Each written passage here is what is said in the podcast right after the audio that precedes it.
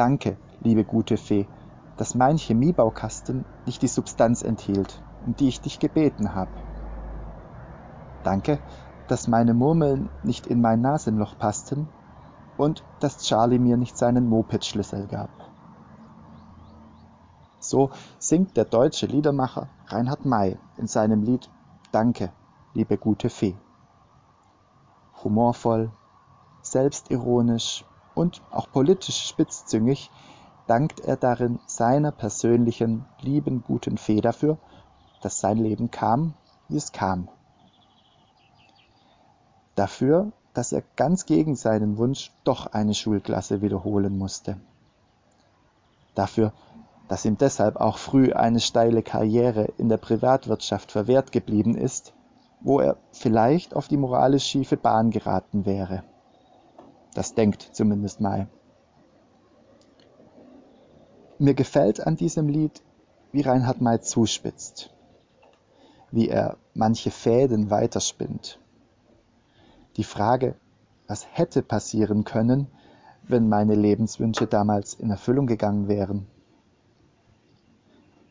Mir gefällt aber auch, dass er daraus nicht plump den Schluss zieht, dass alle nicht erfüllten Lebenswünsche schon ihr Gutes hatten.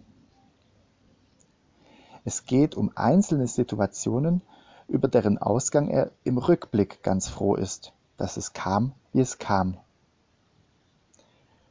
Kommt uns Christinnen und Christen Gott nicht auch manchmal vor, wie Reinhard Mays liebe gute Fee? Gott hat auch Interesse an den Lebenswegen seiner Menschen. Auch er nimmt hin und wieder Einfluss und manchmal ist das auch gegen den Wunsch und Willen der Menschen. Diese Wünsche äußern wir Christinnen und Christen oft im Gebet. Und obwohl ich mir sicher bin, dass unsere Gebete immer auf offene Ohren stoßen, bin ich mir auch genauso sicher, dass es oft genug auch nur dabei bleibt.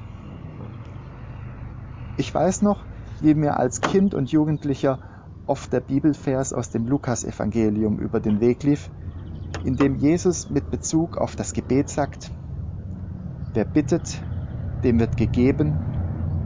Wer sucht, der wird finden.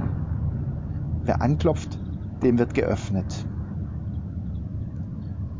Vor allem als Jugendlicher stellte ich mir deshalb oft die Frage, was ich denn dann bei meinen Bitten falsch mache.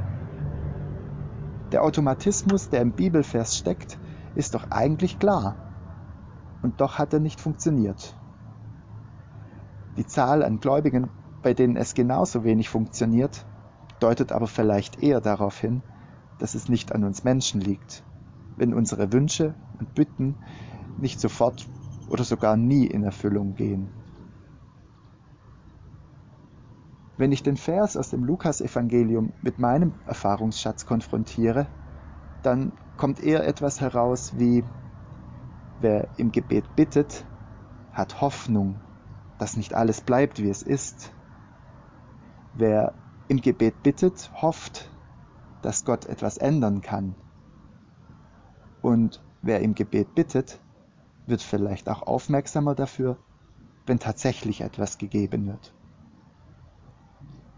Ich bin Martin Rahn-Kechele, Vikar in der reformierten Kirchgemeinde in Worp.